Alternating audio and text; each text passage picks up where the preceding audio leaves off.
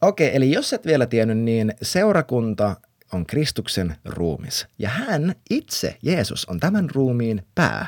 Mutta mitä ihmettä se oikein tarkoittaa, että hän on seurakunnan pää? Tarkoittaako se, että hän on se, joka päättää kaikesta? Vai voisiko se olla jotain muutakin? Hmm, selvitetään. No mutta morjes, mä oon Samu ja sä oot erittäin tervetullut tähän Samusen sano podcastiin, jossa me jutellaan elämästä, jossa Jumalan hyvyys oikeasti näkyy ja tuntuu. Sä löydät mut netistä osoitteesta samu.blog ja Instagramista nimikkeellä hello-samu. Ei sen enempää tähän kohtaan, vaan sukelletaan suoraan asiaan, eli sinne kuuluisaan asian ytimeen. No mutta huh huh, mitä ihmettä? Marraskuusta on vierähtänyt tovi, asiat ei mennyt ihan niin kuin Strömsössä ja mä päädyin ottaa podcastista kesken sarjan, sisäisen sarjan, aika pitkän tauon. Eli terve taas, ei olla nähty tai kuultu pieneen hetkeen ja tässä on välissä tapahtunut aivan sikana. Mä en tiedä seuraavaksi mua Instagramissa, mutta mä oon siellä vähän kuvaillut sitä, että mitä mun elämässä on tapahtunut ja mitä on ollut meneillään, niin ehkä tämä ei vielä ole se oikea paikka mun avata sitä ihan hirveästi. Mutta mä voin avata vähän. Siis lyhykäisyydessään tuossa lokakuussa ähm, mun elämän olosuhteet ja äh, eri niin kuin asiat, mitä mä halusin, eri vaihtoehdot, mitä mä, mitä mä harkitsin tehtäväksi seuraavaksi, ne johti sellaiseen pisteeseen, että mulla nousi mun sisimmästä aivan valtavaa turhautumista, aivan käsittämätön turhautuminen, vihaa, pelko, ähm, kaikenlaista negatiivista nousi mun sisimmästä. Se ei tuntunut ulkoiselta hyökkäykseltä, koska se on tosi tärkeää tunnistaa, että milloin jokin on palava nuoli, mikä pitää uskossa torjua, ja milloin jokin tulee sisältä, mikä pitäisi uskossa päästää ulos, jotta sen voi antaa Jumalalle. Ähm, niin anyway, mulla alkoi nousta ihan jäätäviä settiä mun sisimmästä tuossa loppusyksystä niihin aikoihin, kun mä profetaalisesti itteeni varten äänitin sen edellisen podcast-jakson, niin um, long story short on se, että mulla oli todella haastava syksy, jolloin mä olin todella pimeässä paikassa, tosi hankalassa paikassa, sellaisessa paikassa tuntuu, että mikään ei mene eteenpäin, mä en pääse tästä läpi, mä en näe tietä ulos. Äh, ja kuitenkin samaan aikaan mun hengessä syvimmässä, syvimmässä paikassa, kyllä mä totta kai tiesin, että Jeesus jälleen kerran tulee viemään mut tästä läpi. ja nyt mitä tässä täl, tällä välillä on tapahtunut on, että mulla on ollut tosi mullistavaa aikaa henkilökohtaisesti. Mä henkilökohtaisella tasolla mä oon ollut pastorihommista sapattivapaalla vuoden alusta lähtien tai vuoden vaihteesta lähtien. Ja itse asiassa epävirallisesti just päätin sen tässä ihan hiljattain. Lopetin sen sapattivapaan, koska on tapahtunut niin valtavia, merkittäviä asioita mun oman sielun tasolla. Musta tuntuu, että mä tunnen itseni paljon paremmin. On saanut käsitellä ihan sikana hankalia asioita. Ää, mun koko elämän varrelta sellaisia pettymyksiä, turhautumisia, mitä mä en ollut välttämättä koskaan käsitellyt, ää, loukkaantumisia, kipua, muita juttuja, mitkä ehkä niille ei aiemmin edes ollut samalla tavalla tilaa käsitellä niitä, mutta nyt mä niitä käsitän. Mä kävin muutaman kerran yhdellä Jeesusta rakastavalla tyypillä, tosi viisalla kaverilla terapiassa joitain kertoja siellä puhumassa juttuja auki ja, ja on ollut paljon syviä, hyviä keskusteluja läheisten ystävien kanssa ja, ja ennen kaikkea viettänyt todella paljon aikaa ää, Jumalan kanssa. Ja on ollut, niin, en voi sanoa kuvailla paremmin kuin, että hyvin mullistavaa aikaa. Tuntuu, että mä oon vähän, tai joiltain osin tosi paljonkin muuttunut jopa miehenä, ää, ihmisenä.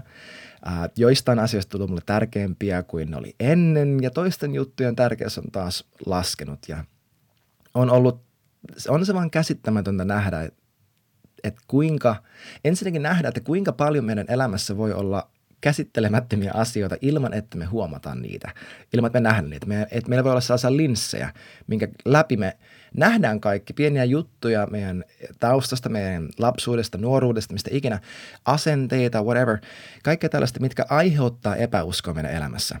Ja näin mulle on käynyt, koska siis, tiedätkö, epäuskohan, okei, okay, jos sä uskot Jeesukseen, jos, jos Jeesus on sun Herra, niin sulla on uskoa.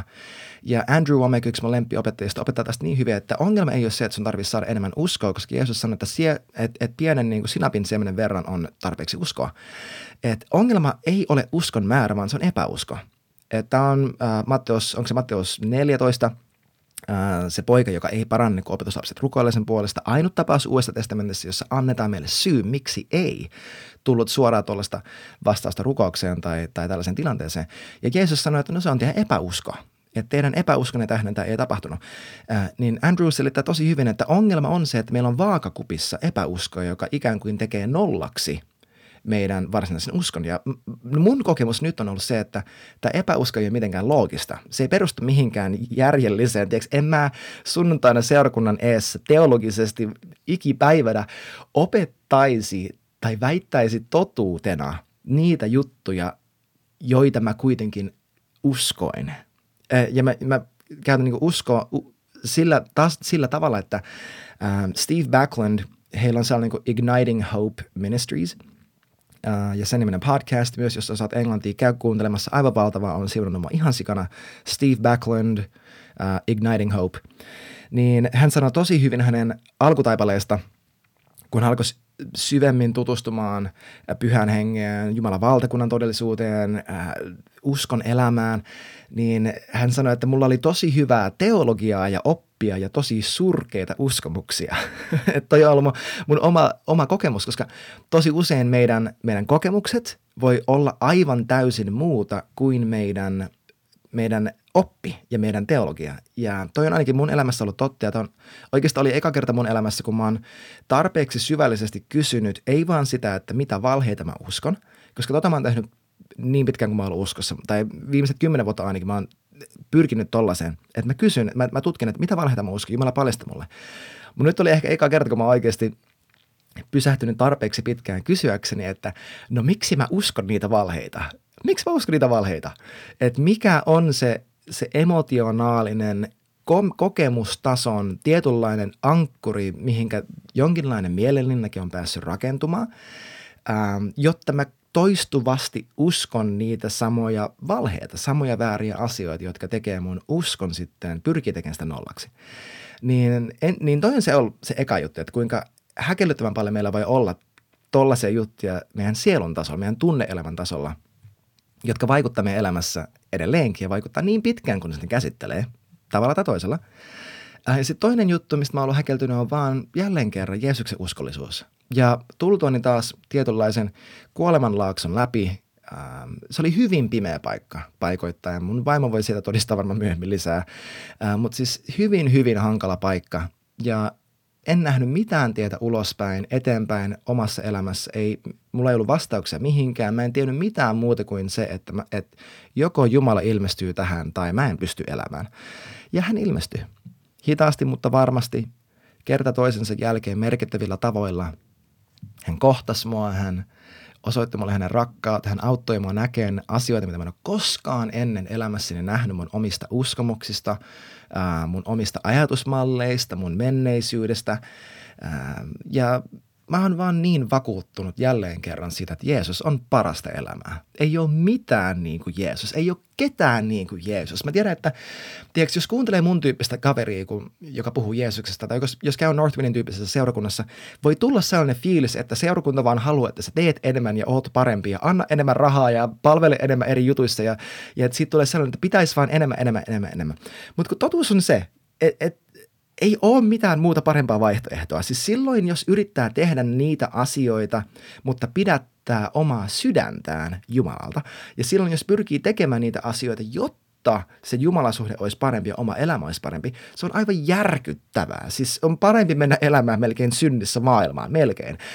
Mutta silloin, jos, koska siis sehän on lakia – se on uskontoa, se on laki, se ei, sinne ei mitään elämää, ei mitään iloa. Heti kun ilo alkaa katomaan, into alkaa katomaan, toivo alkaa katomaan, niin tietää, että sä oot vähän alkanut ajautumaan armosta sun omiin tekoihin ja Jumalan totuudesta ja suhteesta uskontoon ja uskonnollisuuteen sana uskonto mä käytän sitä negatiivisesti sillä tavalla, että äh, et minä pyrin minun omilla hengellisillä teoillani vaikuttamaan Jumalan suhtautumiseen minuun. Versus, versus se suhde, että minä vastaan mun teoilla siihen, mitä hän on mun puolesta tehnyt. Ja nimenomaan tuo jälkimmäinen, tuosta käsin, silloin kun mä menetän mun koko elämäni, niin kuin Jeesus käski, hän sanoi, että kuka ikinä haluaa seurata mua, hän kieltäkööt itsensä ja seuratko mua. Kun mä valitsen tuon ja mä päätän, että kaikki, niin kuin I'm putting all of my eggs in this basket, mä laitan kaikki mun, mun muumit tähän laaksoon, kaikki mun inkarit tähän veneeseen, kaikki mun kydät tähän penaaliin, miten ikinä sä haluat sanoa. Mä en tiedä, mikä se oikein sanotaan suomeksi, mutta kun mä teen tämän, niin mä valitsen, että Jeesus, sä oot mun ainut vaihtoehto. Ei ole mitään muuta kuin sä, ja mä haluan mun koko elämälläni vastata siihen, mitä sä oot mun puolesta tehnyt. Sä sun koko elämän, joten mä haluan antaa mun koko elämän. Millä tavalla mä voin sen tehdä? Äh, mä haluan antaa, mä haluan, mä haluan antaa mun, mun varoista, mä haluan tukea seurakuntaa, mä haluan antaa niille mun elämässä, jotka tarvii rahaa, äh, joille, joilla vielä vähemmän kuin mulla tai tai mitä ikinä. Tai mä haluan auttaa niitä, jotka tarvii apua. Mä haluan opettaa niitä, jotka tarvii opastusta. Mä haluan jeesata niitä, jotka tarvii jeesiä. Mä haluan palvella siellä, missä mä voin, koska Jeesus, sä tulit palvelemaan ja mä näen, kuka sä oot mulle ja mä haluan vastata siihen. Tiedätkö, tällainen elämä, ei ole mitään parempaa. Ei ole mitään parempaa kuin seurata Jeesusta ja tietää mun elämäni viimeisenä hetkenä. Pystyy sanoa niin kuin Reinhard Bonke, kun häneltä kysyttiin, Daniel Kolendasen kirjassa kysyy, että, että mitä sä olisit tehnyt toisin. Arvatkaa, mitä Bonke sanoo. Hän sanoi, että en yhtään mitään. Mulla ei ole yhtäkään, yhtäkään asiaa, mitä mun tarvitsisi katua. Ai vitsi. Tota elämää mä haluan elää. Mä haluan elää sellaista elämää, niin kuin Bobby Connor sanoi, että äh, kaverita mä arvostan tosi tosi paljon. Hän sanoi, että jos hän pystyisi antaa nuoremmalle itselleen yhden vinkin, niin se olisi absoluuttinen ja välitön tottelevaisuus. Absoluuttinen ja välitön tottelevaisuus, kuuliaisuus, eli tehdä mahdollisimman absoluuttisesti, täydellisesti ja mahdollisimman nopeasti kaikki ja mitä ikinä Jeesus pyytää. Sellaista elämää mä haluan elää. Ja no toi vähän niin kuin tuo meidät tähän tämän päivän aiheeseen. Me ollaan siis sarjassa keskellä sarjaa, eli se, että Jeesus on seurakunnan pää. Mutta mitä se tarkoittaa, että Jeesus on seurakunnan pää? Siis tyypillisesti me ajatellaan silleen, että, että pää on se, joka päättää. Ja okei, okay, uh, let's rewind, otetaan vähän taaksepäin. Mä haluan lukea tämän pätkän kolossalaiskirjasta, jossa tämä ilmaisu ilmenee. Eli näin kirjoittaa Paavali Jeesuksesta. Hän, eli Jeesus, on näkymättömän Jumalan kuva, koko luomakunnan esikoinen. Hänessä luotiin kaikki, mitä on taivaassa ja maan päällä. Kaikki, mikä on näkyvää, kaikki, mikä on näkymätöntä, oli ne sitten valtaistuimia tai hengellisiä herruuksia, oli ne hallituksia tai valtoja, kaikki on luotu Jeesuksen kautta ja Jeesukselle. Hän on ennen mitään muuta. Hän on ennen kaikkea ja hän on se, joka pitää kaiken kasassa. Hänessä kaikki pysyy voimassa. Ja hän on ruumiinsa, eli seurakunnan pää. Hän on alku, kuolleista nousseiden esikoinen, jotta hän olisi kaikessa ensimmäinen. Hallelujah. Oh my gosh. Eli yleisesti ajatellaan sitä, että kun puhutaan siitä, että Jeesus on seurakunnan pää, niin me mielletään se sillä tavalla, että hän on se, joka päättää. Ja mä haluan sanoa suoraan että tähän alkuun, että kyllä, minä olen täysin sitä mieltä, että Jeesus on se, joka päättää. Hän on pomo, hän on kuningas, hän on herra, hän hallitsee. Ja mä haluan, että kun hän sanoo, että Samu hyppää, niin mä hyppään välittömästi. Kun hän sanoo, että Samu kyykkyy, mä menen kyykkyyn. Kun hän sanoo polville, mä menen polville. Mä, mä ehdottomasti uskon siihen, että Jeesus on se, jonka kuuluu pystyä käskemään meitä, koska tiedäksi jokainen Jumalan käsky on meidän hyväksi kun me luetaan raamattua, me voidaan ajatella, että se on, se on sarja käskyjä, no siis voi olla vanhassa testamentissa ihan sikana 600 jotain ää, käskyä, mutta äm, Uudessa liitossakin, kun siellä on kaikki niitä käskyjä, mitä näkyy Jeesuksen sanojen, Jeesuksen, suun kautta, Jeesuksen suusta, ää, Paavalin, Pietarin, Johanneksen, kaikkien että se on täynnä käskyjä. Mä haluan sanoa sen suoraan ja alleviivata sitä, että jokainen Jumalan käsky on sinun parhaaksesi. Ja kuuliaisuus Jumalan äänelle on paras mahdollinen asia, mitä sä voit tehdä itsellesi. Koska hän on täydellinen isä, hän tahtoo sulle pelkkää hyvää, enemmän hyvää kuin sä haluat itse edes itelles. Hän tuntee sut paremmin kuin sä tunnet itsesi. Hän tietää, missä sä oot ollut. Hän on ainut, joka tietää, mihinkä sä oot menossa. Ja kun hän käskee sua tekemään jotain, hän ei käske sua vaan siksi, että hän on narsistinen kontrollifriikki, joka haluaa, että häntä totellaan tai muuten hänellä tulee niin paha mieli ja kulmat menee kurttuun ja hän suuttuu ja mustaksi muuttuu. Ei. Kun hän käskee meitä tekemään jotain, hän käskee siksi, että hän ohjaa meitä hänen rakkautensa tähden. Ja kuuliaisuus on meille parhaaksi. Eli kyllä, Jeesus on ehdottomasti Je- seurakunnan johtaja. Hän on ehdottomasti se, joka päättää. Hän absoluuttisesti on. Ja samaan aikaan mä haluan esittää yhden uuden kulman. siihen, mitä se on, että Jeesus, Jeesus on seurakunnan pää. Nimittäin ähm, siinä on pari vuotta aikaa, kun mä tutustuin eka kertaa siihen ajatukseen, että kun puhutaan siitä, että ähm, mies on perheen pää, niin joo, se on totta, että tietyllä tavalla mä oon se, joka päättää, mä oon tietyllä tavalla se, joka johtaa, äh, mutta itse asiassa tiesittekö, että muinaisessa maailmassa ei ajateltu, että pää on yhtä kuin se, joka tekee kaikki päätökset. Koska silloin ei ajateltu ei, tai tiedetty sitä, että ajatukset muodostuu aivoissa, päässä. No en mä tiedä muodostuuko ne vieläkään yksinomaan siellä, koska meidän fyysinen ruumis on tietyn tason vain palvelija meidän sielulle, joka on meidän hengelle. Mutta joka, tapa, joka tapauksessa niin muinaisessa maailmassa ei uskottu niin suoraan, että, että pää on yhtä kuin ajatukset, yhtä kuin se, joka sanoo ja käskee ja kaikki johtaa siitä lähtöisin. Siellä itse asiassa uskottiin, että ne tulee uu mun mahakurni.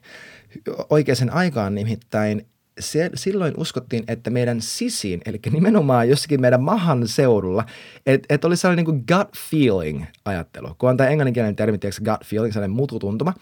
Uskottiin, että ajatukset tulee itse asiassa syd, sydämestä sisältä, jostain täältä niin kuin vatsan seudulta. On se ainakin se, mitä se kirja, jota mä luin, että mitä se väitti. Mutta anyway, tämä kreikankielinen sana päälle, joka on kefale, äh, ainakin tietääkseni, kefale.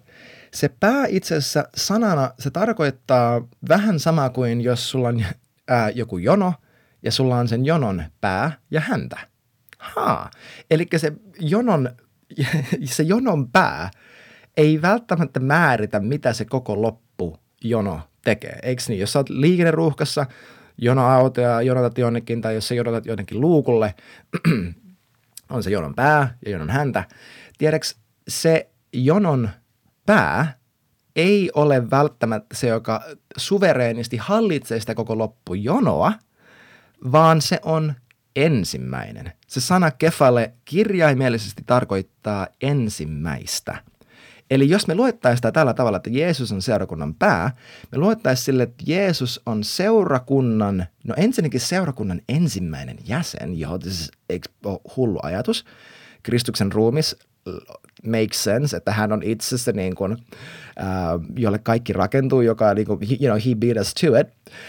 Um, mutta että hän on seurakunnan alkuperä. Eli seurakunta on lähtöisin hänestä. Se on vain hänen ansiostaan ja se on vain hänelle. Tämä niin kuin Jeesus sanoo, Uh, kun hän kysyy opetuslapsilta, että hei, kuka te väitätte mun olevan, niin ne sanoo, että no jotkut sanoo tämä ja tämä ja tämä ja tämä. Uh, mutta ja hän kysyi, että kuka sä sanot, että, että mä oon. Ja Pietari sanoi, että sä oot Kristus, uh, Messias, pelastaja. Ja hän sanoi, että yes, sikä hyvä, Simon Barjona, flesh and blood did not reveal this to you, ja niin edelleen, ja niin edelleen. Ja hän sanoi, että I will build my church. On this rock I will build my church.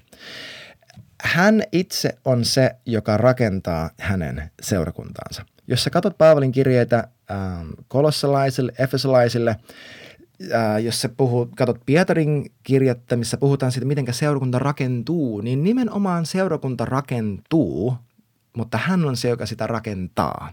Me rakennetaan toisiamme, me rakennetaan ihmisiä, ihmissuhteita, ja hän on se, joka, joka rakentaa seurakuntaa.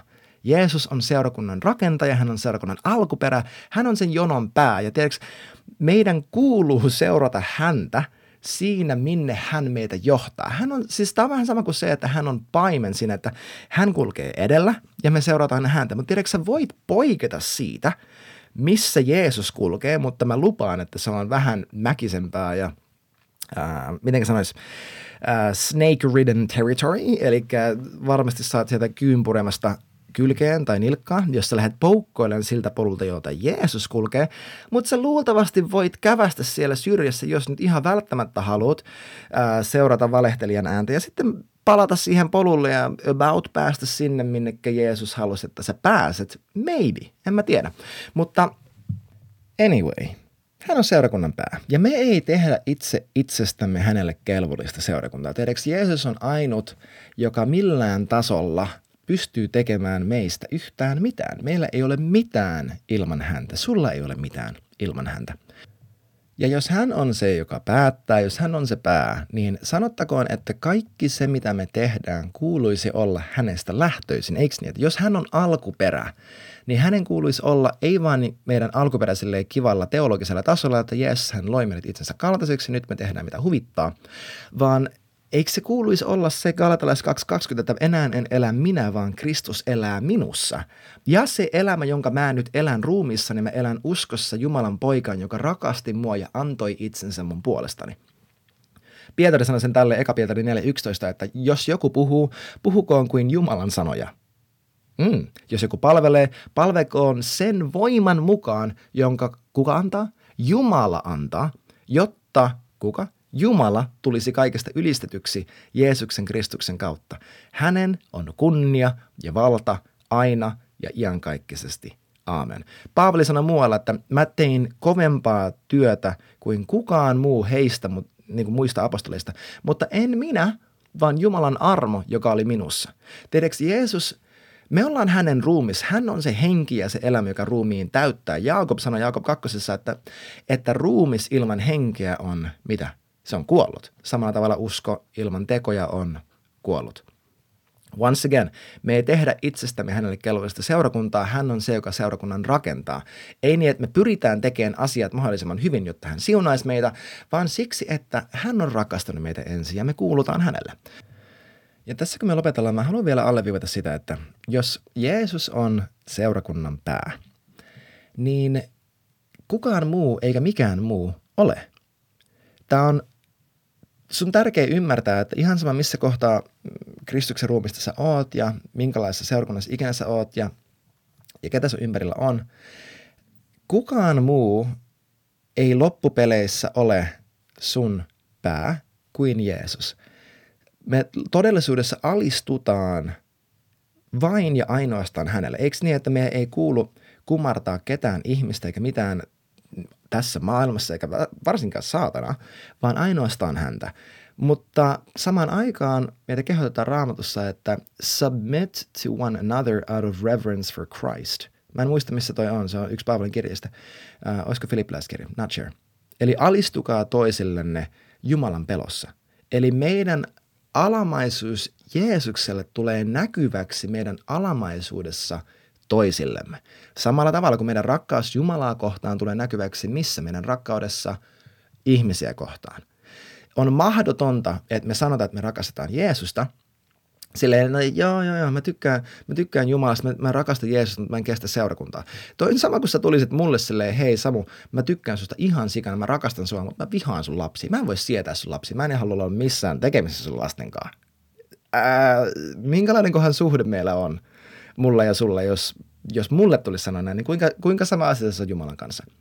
Meidän kuuliaisuus Jumalaa kohtaan tulee näkyväksi joissain kohtaa meidän elämässä ja tosi usein siinä, että suositaanko me olen kuuliaisia niille ihmisille, jotka Jumala on laittanut meidän elämään, koska Jumala puhuu meille myös niiden ihmisten kautta meidän ympärillä. Kyllä saatanakin puhuu. Ehdottomasti me nähdään David menossa Golettiin vastaan ja kuka hänelle sanoi, että ei, mitä sä täällä teet, se omat veljet. Samat veljet sanoivat, että hei, me tiedetään, mitä sä oikeasti ajattelet, sä tulit tänne vaan ylpeilee ja bebebe. Mutta samaan aikaan se on niin kriittistä, että sinä opit nöyryyttä, että sä opit palvelemaan ihmisiä, kenen kanssa sä oot eri mieltä. Ihmisiä, jotka ei usko samalla tavalla kuin sä uskot, että sä pystyt ajattelemaan heistä parem- heitä tärkeämpänä kuin itseäsi. Ei vaan silloin, kun he tekee mitä sä haluat, ei vaan silloin, kun he uskoo niin kuin sä uskot, vaan siksi, että Jumala on sua siihen kehottanut. Siksi, että se on se esimerkki, jonka Jeesus on sun puolesta antanut. Koska here's my question. Kuinka hyvät uskomukset sulla oli, kun Jeesus kuoli sun puolesta? Hmm? Kuinka paljon sä teet asiat samalla tavalla kuin hän teki, kun hän kuoli sun puolesta? Niinpä. Sä olit yksi pikku perkele silloin, kun Jeesus tuli ja kuoli sun puolesta, ja niin oli minäkin. Ja tuo on meidän lähtökohta, tuo on meidän esimerkki, että me halutaan olla niin kuin hän. Me ei haluta olla niin kuin meidän, meidän oma henkilökohtainen suuntaus ja keinolla millä hyvänsä toteuttaa meidän omaa käsitystä meidän omasta uskonelämästä kaikkien ihmissuhteiden ja, ja äh, muiden kunnioituksen ja kuuliaisuuden ja, ja alamaisuuden ja kaikkien näiden asioiden kustannuksella, vaan nimenomaan näissä asioissa meidän uskollisuus Jumalalle tulee näkyväksi. Mä oon niin monta kertaa ollut sellaisessa tilanteessa, missä mä, mä en ole samaa mieltä – jostain, mitä mun johtajat haluaisi tehdä tai, tai mitä mun vaimo haluaisi tehdä tai mun joku läheinen ystävä haluaisi tehdä. Mutta mä tiedän, että he rakastaa Jeesusta. Mä tiedän, että mä voin tässä kohtaa joko rikkoa tätä suhdetta ja rikkoa luottamusta ja olla sille ei, sä haluat tehdä noin, mä en halua tehdä silleen, siis mä menen tee silleen. But here's the question. Mistä mä tiedän, että Mistä mä tiedän, että siinä kohtaa mä oon loppupeleissä niin paljon paremmin ja oikeassa, koska jos mä tiedän, että se henkilö rakastaa Jeesusta ja haluaa hänen koko elämällä olla kuulijana Jeesukselle, niin ei mun elämä näytä joka kohtaa Jeesukselta. Ainakaan vielä. Se pystyy ja sen tulee ja mä odotan innolla sitä päivää, että mä pystyn katsoa itteni peiliin ja nähdä siellä pelkkää Jeesusta. Mutta kunnes mun elämä on niin kuin hänen elämäni, mistä ihmeestä mä saan röyhkeyden olettaa, että mä oon aina oikeassa ja valikoida, että milloin mä oon oikeassa. Ja olla olematta niin kuin Daniel tai Joosef tai vaikka kuinka moni muu henkilö raamatussa, joka valitsi, tiedätkö, David Saulinkaan, joka valitsi olla alamainen vitsi saatanalliselle johtajalle kunnioituksestaan Jumalaa kohtaan – ja nähdä, miten Jumala on se, joka korottaa. Eli jos me halutaan seurata Jeesusta seurakunnan päänä, joo, siis seurakunnan pää ei ole sun pastori, sun pastori ei ole seurakunnan pää. Mä en ole sun seurakunnan pää. Paavi ei ole seurakunnan pää. Sun lempisaarnaaja ei ole seurakunnan pää. Vain ainoastaan Jeesus Kristus, isän ainut syntyinen poika, on seurakunnan pää. Hän on ainut, jolle me jota me kumarretaan, jota me totellaan, jolle me alistutaan. Ja tämä tottelevaisuus ja kuuliaisuus ja rakkaus häntä kohtaan tulee näkyväksi meidän rakkaudessa ihmisiä kohtaan, myös niitä kohtaan, kenen kanssa me ei ole vielä samaa mieltä. Koska jos se olisi niin helppoa, niin miksi raamattu, miksi Paavali niin paljon, vitsi varmaan puolet sen sanoista ei ole mitään oppia, ne on ihan vaan sitä, että kaverit, tulkaa nyt hyvänen kerta toimeen itsensä, niin kuin ittenne kanssa ja toinen toistenne kanssa. Tulkaa toimeen, olkaa samaa mieltä. Tähän loppuun mä haluan näillä sanoilla sua rohkaista, että anna Jeesuksen olla sun pää. Anna hänen olla ensimmäinen sun elämässä. Anna hänen olla sun elämän alkuperä. Anna, sen, anna sun elämän olla sellaista, että sä tiedät, että, sä ka- että kaikki mitä sä teet on johdannainen siitä, miten hän johtaa sua. Ja anna hyvänen aika hänen olla se, jolle sä alistut. Ja nimenomaan myös sen kautta, että sä alistut ihmiselle sun e- omassa elämässä kuuliaisuudesta häneen ja uskosta häneen. Että et sä teet sen sun valinnan sun, sun elämässä, sun sydämessä, että Jeesus, mä en usko niin kuin nämä uskoo, tämä ei tunnu helpolta, tämä tuntuu vaikealta, mä en ymmärrä, mä en haluaisi tehdä tätä, mutta mä laitan mun luottamuksen suhun ja mä valitsen taistella yhteyden puolesta, rakkauden puolesta, lempeyden puolesta. Mä valitsen, niin kuin Paavali kehotti Timoteosta, että jahtaa intohimoisesti lempeyttä, että mä valitsen sen, mä jahtaan lempeyttä vanhurskautta, rakkautta. Tee toi valinta sun sydämessä ja laita sun luottamus siihen, että isä sä pystyt johtamaan mut tämän asian läpi näiden ihmisten kanssa. Sä pystyt muuttamaan mua ja heitä ja kaikkia sillä välillä, kun mä laitan mun uskoni suhun. Tee toi valinta, sä et tuu katun sitä Jeesus on Herra ja hän on seurakunnan pää. Ihan olla back ja nähdään ensi jaksossa. Hei kiitti ihan hirveästi, kun olit mukana tämän jakson ajan. Pistä ihmeessä tulemaan kysymyksiä, todistuksia, mitä ikinä vaikka mun nettisivujen kautta tai Instagramissa yksityisviestillä. Muista myös laittaa kaverille hyvä kiertämään, jos niin pyhä henki sua kehottaa. Ja ennen kaikkea muista, että Jeesus rakastaa sua aivan kamalan paljon ja Jumala on parempi kuin luuletkaan. Kiitos kun olit mukana ja nähdään taas ensi jaksossa.